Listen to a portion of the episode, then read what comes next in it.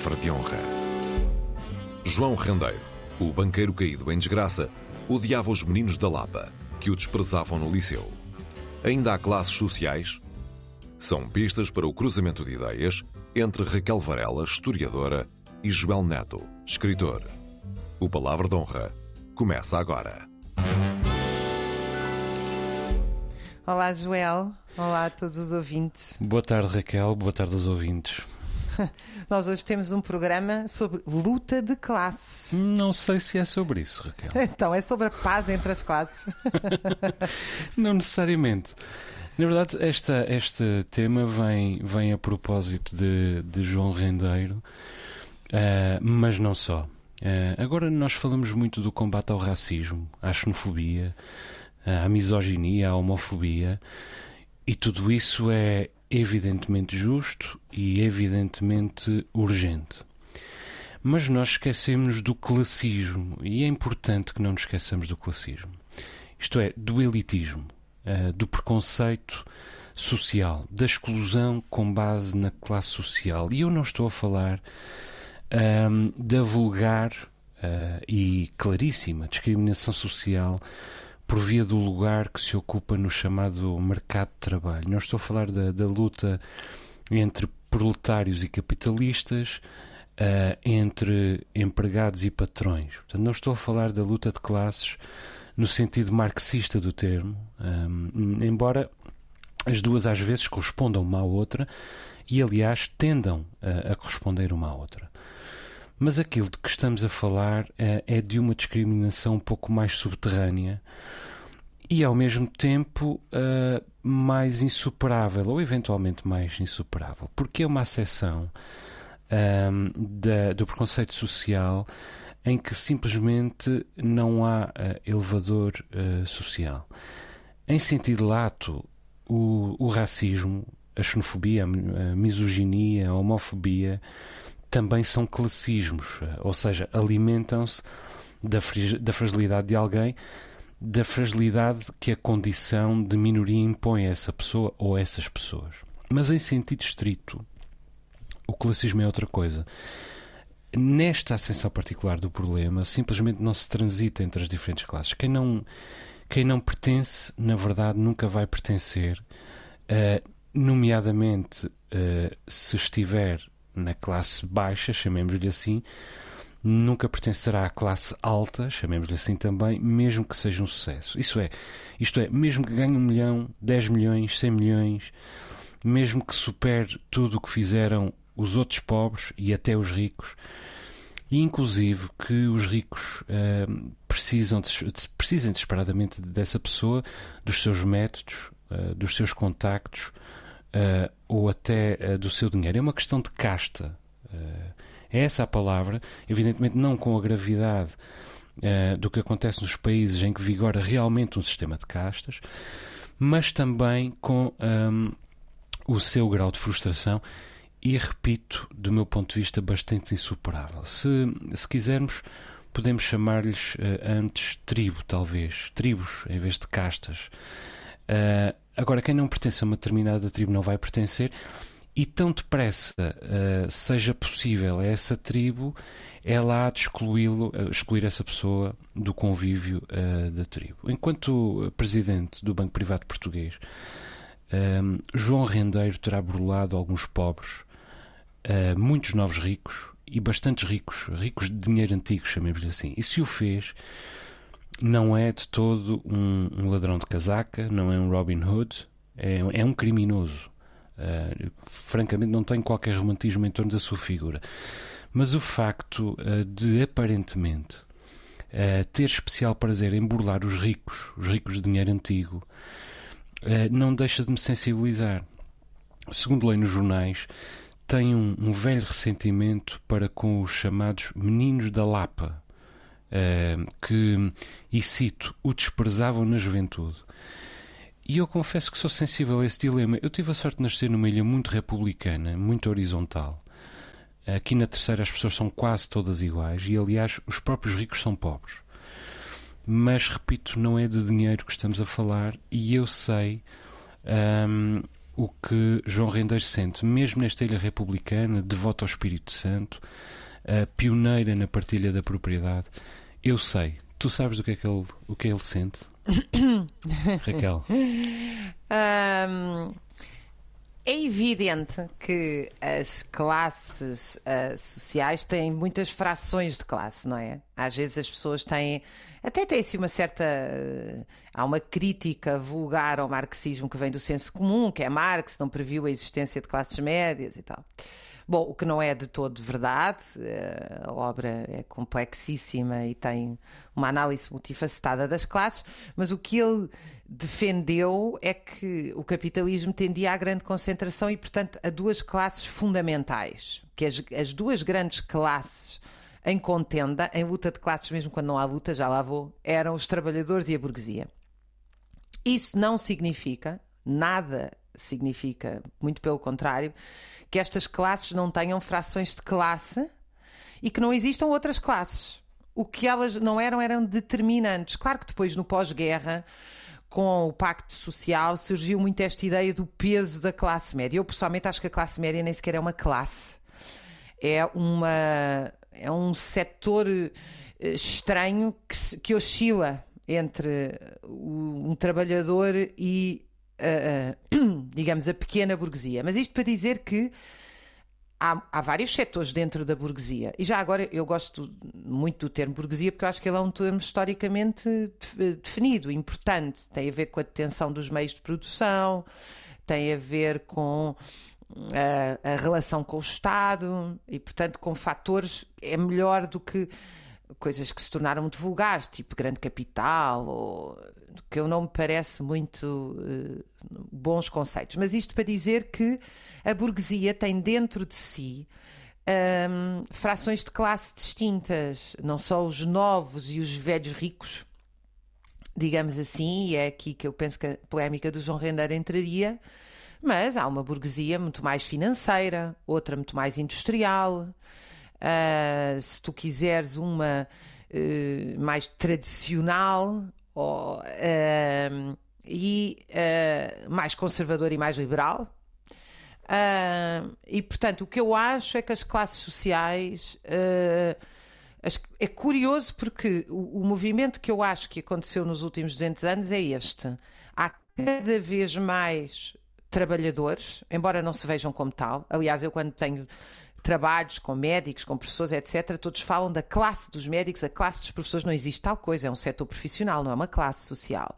E a maioria deles são hoje trabalhadores com métodos de gestão fabris eh, importados dos anos 30 para os hospitais e para as escolas. Ou seja, o mestre-escola e o profissional liberal da Clínica Livre virtualmente desapareceram ou quase desapareceram e todos se tornaram proletários ou de multinacionais que são empresas de saúde, ou uh, de um Estado massificado que fez da escola uma espécie de fábrica. Portanto, o que nós temos é, um, é uma proletarização destas uh, classes médias. Mas também é verdade que a diversificação, uh, a heterogeneidade, para dizer melhor, é muito grande, porque nós temos comportamentos. Uh, é certo que as pessoas agora consomem todas as mesmas lojas, as mesmas músicas e as mesmas séries, mas isso tem a ver com a padronização do capitalismo. Mas há uma grande, digamos, desunião nas classes sociais que lhes dá pouca coerência, não é? Eventualmente pouca coerência cultural, e isso reflete, obviamente, a pouca coerência política ou organizativa, e portanto nós vemos uma série de comportamentos muito distintos das classes sociais. O que é engraçado é que elas são absolutamente determinantes. Quer dizer, quando a gente analisa as leis, a economia, o direito, o Estado, o governo, o regime político, a cultura, os comportamentos do cotidiano, temos a saúde. Uh, temos sempre que perguntar, uh, diz-me a classe social, pertences, dir-te a quem és, não é? Não é um bocadinho assim? Talvez, Raquel, mas eu acho que não estamos a falar da mesma coisa, francamente. Um, e, e, e a, a, tua linguagem. Um, Uh, não é, do meu ponto de vista, a grelha de linguagem que se adapta a esta seção particular uh, da palavra classe. Creio, pelo menos, que não percebeste o que, o que, uh, o que acrescentou ressentimento, digamos assim, a ação de, de João Rendeiro e, e que é reflexo de uma de uma é outro princípio de classe. Não são outras classes como tu dizes. É outra grelha de leitura é outro sentido é outra hierarquia. Um, não não se trata de dinheiro não se trata de, de, da posição que se ocupa na hierarquia produtiva digamos assim ou até não se, nem se trata sequer da posse da propriedade porque o que, o que não faltam são ricos pobres ricos que não têm dinheiro e, no entanto, continuam a pertencer a, a uma determinada classe. vou tentar explicar um bocadinho melhor o que é que me parece que, que motivou uh, aquele retrato do, do banqueiro. Bom, o classicismo não existe só em Portugal, aliás, de maneira nenhuma. Os ingleses, se... aliás, são. Exatamente. Deixa-me nessa... deixa deixa falar um bocadinho dos ingleses. Em, em Inglaterra, uh, o, o classismo muitas vezes acontece no sentido contrário. É muitas vezes quem não vem da working class, quem não vem da classe trabalhadora, que dá por si numa posição de subalternidade. O preconceito em relação a alguém um, ehm, com algum género de ligação à aristocracia é frequentemente exultante. E os métodos de exclusão, muitas vezes, são ainda mais agressivos, desde logo porque menos sofisticados. Isso está igualmente errado. O preconceito social, o classismo, está sempre errado, porque o sangue é o contrário do mérito. Isto é, as origens de uma pessoa são o verdadeiro oposto do mérito que ela tem ao revel, desde logo porque o mérito que ela tem ao revel é resultado de um esforço suplementar para vencer a barreira da origem. E caramba, tu não podes ser o teu pai. Eu não posso ser o meu pai.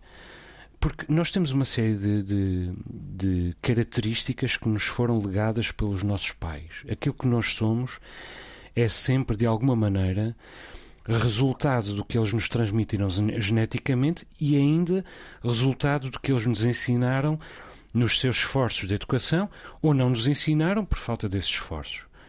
Mas nós temos o direito de sermos reconhecidos pelos nossos méritos intrínsecos, individuais, sem que eles se confundam com aquilo que herdamos. Os nossos pais têm direito a serem reconhecidos pelos seus méritos individuais, intrínsecos, sem que, estes, uh, sem que, que uh, os seus méritos se confundam com aquilo que nós viemos a fazer depois.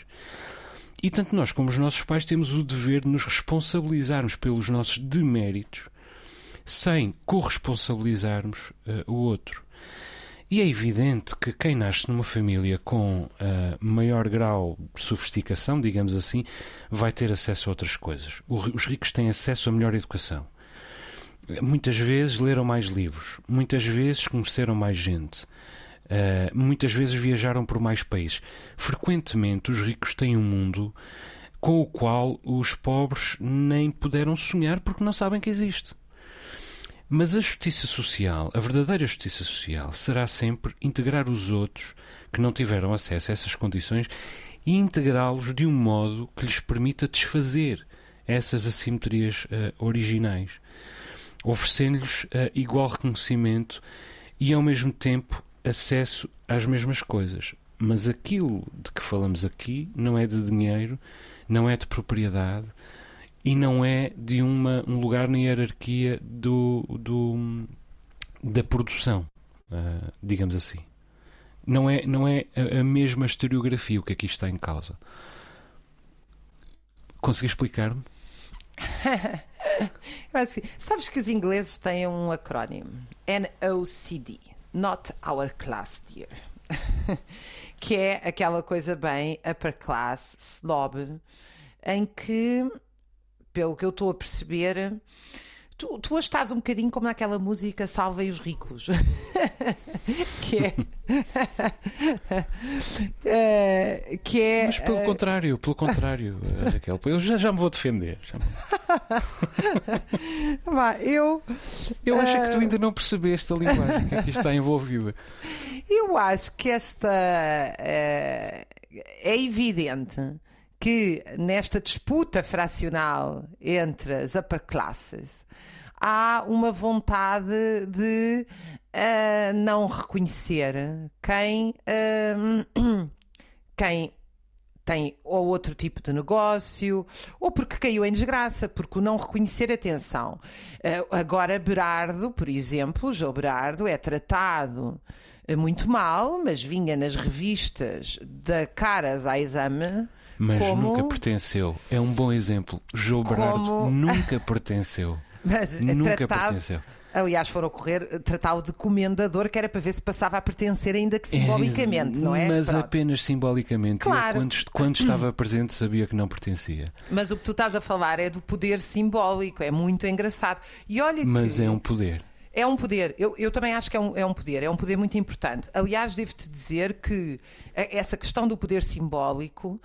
ah, que enfim, eu como não, não, não, não tenho pena dos ricos, não estou muito preocupada. Mas o poder simbólico da classe trabalhadora a mim preocupa-me muito. E esta questão do poder simbólico não é só uma questão de aceder à burguesia de pleno direito. Quantos trabalhadores sindicalizados, contratados, não tratam o trabalhador do lado como precário, como bolseiro, como eh, trabalhador à jorna, como subcontratado, muitas vezes sem direito sequer a sindicalizar-se, eh, muitas vezes sem direito a participar integralmente uh, daquele que, que é considerado o verdadeiro, entre aspas, trabalhador. Portanto, esta questão de definir limites simbólicos para as classes sociais não fica só entre os ricos. É de- eu penso que é de todas as classes. E a classe média também tem este comportamento, porque há uma classe média que eh, consegue ter os filhos num colégio caro, a que consegue, eh, por cunhas e, outros, e outras, ou por simples moradia, o- os filhos num colégio, numa escola pública eh, mais. ehm, Agora já não, não é possível cunha, mas Onde não o- pertencem Onde não pertencem, exatamente. e depois há a classe média que eh, não tem solução e põe os X onde pode. Portanto, esta questão do, do poder simbólico entre classes, que tu estás a dizer que existe, e eu acho que existe. Aliás, a questão do reconhecimento simbólico, é um, sabes que é um grande tema da psicanálise também. Eu acho que é muito importante, mas não é só. Digamos, da alta burguesia. As classes Ah, não, sociais de têm todo, mas esse é, que eu, comportamento. mas é que eu não estou a falar da burguesia. Na verdade, a burguesia eh, está abaixo desta, desta fasquia. Eh, por quando tu dizes que eu tenho pena dos que eu estou com pena dos ricos, eu estou até certo ponto com pena dos novos ricos, Eh, mas não estou com pena dos ricos antigos. Repara, há bocadinho estava a dizer-te que, que a justiça social é integrar os outros de um modo que lhes permita desfazer as assimetrias originais. Pelo contrário, o que nós fazemos em Portugal, que é uma república, ao contrário do Reino Unido, é acentuar as clivagens. Mesmo que sejamos de classe média, nunca vamos pertencer à classe média. É um princípio económico, não um princípio social. E, e- e- e, socialmente só há duas classes, os ricos e os pobres. Mesmo quando os ricos eh, não têm dinheiro. E esses ricos estão sempre à coca da classe social da, da pessoa diante delas. Estudam a pessoa, determinam-lhe o gesto e as marcas de linguagem. É como aqueles apertos de mão secretos que se diz que os maçons hum, dão nas nossas barbas sem que nós consigamos dar por isso. Os ricos ouvem uma pessoa dizer, por exemplo, a palavra você ou a, pala- ou a expressão senhora dona e sabem logo hum, que a pessoa diante dela é uma pessoa de outra classe. Entretanto, comunicam a sua própria casta com as suas próprias marcas. Por exemplo, falando muito alto, eh, mostrando-se muito à vontade. E, claro, falando de um modo muito afetado. Francamente, eu divirto-me muito a ver falar os ricos. Eh, porque eles quase nem pronunciam as palavras, quase só pronunciam as, as tónicas, não é? E às vezes quase só pronunciam as vogais. Como se o próprio ato de usar as palavras que toda a gente usa os pudesse sujar. Como se as palavras fossem sujas, não é? Dizem telefonar, dizem pequímetro, eh, e dão um toque, um sotaque francês ao que é francês, como ballet, e até ao que não é, como garret. Eh, e os Olha, eu seus tenho que te filhos. interromper um segundo para te dizer que o Terry Egerton, que é um dos maiores críticos literários de sempre, tem uma tese de que os a classe alta inglesa desenvolveu uma linguagem, uma língua própria, para não ser entendida pelas classes Hum. Ah, trabalhadoras. então estamos a falar da mesma coisa. E, e os, aliás, depois os filhos dos ricos têm sempre dois nomes, é? Maria Leonor, Inês Maria, João, João Francisco, que se diz João Francisco. E tem sempre nomes Tira-se os bíblicos. erros, não é? E tem sempre nomes bíblicos. É uma espécie de herança da grande propriedade. Tem sempre verdade- Maria. Na verdade, Leonor e Francisco não são bíblicos, Mas a há Maria sempre o lá Maria, sempre. exatamente. Quer dizer, e a prova do poder desse universo uh, é que muitas vezes os pobres também tentam descaradamente chegar a ele. E, portanto, põem-se a falar, a falar afetadamente também, mal, como é evidente, e depois dão nomes pomposos aos filhos, como Martim ou Salvador. E tudo isto é a expressão de um mesmo desequilíbrio social, uh, um desequilíbrio de que eu, é importante nós termos consciência e porque ele tem muito mais importância no ordenamento da nossa sociedade do que aquilo que nós uh, queremos aceitar. É, é verdade, mas tudo isso também tem a ver com questões que remetem um bocadinho à consciência de classe, não é? Que é um assunto que a gente não. É um, é um belíssimo assunto também para discutirmos. Porque uma coisa é ter classe ou não ter, outra coisa é ter consciência uh, de, dessa classe. Porque ter consciência da classe muitas vezes não nos torna mais classistas, pelo contrário. Torna Mas tu dizes, um... dizes mais uma vez no contexto de Marx, da luta de classes marxista? Não, ou, digo ou não digo hum. também nesse contexto sociológico que é muito mais amplo, porque nós não estamos a falar apenas da economia, é da política amplo. ou da sociologia, nós estamos a falar do cotidiano, da forma como ter ou não consciência de classe nos condiciona os nossos comportamentos. Eu recebi uma crítica muito interessante, até a propósito do programa da RTP, de um familiar meu, quando eu disse que não havia um problema de segurança pública em Portugal. E ele ligou-me e disse: oh, Raquel, é verdade que não existe, não, é, não existe como está definido uh, ou como está exagerado neste catastrofismo securitário uh, voyeurista, mas Uh, tu não podes comparar o que é viver em bairros de classe média com, com viver em bairros da periferia, onde há problemas, onde as mulheres que saem dos turnos à meia-noite têm que apanhar um autocarro e vão para zonas inseguras.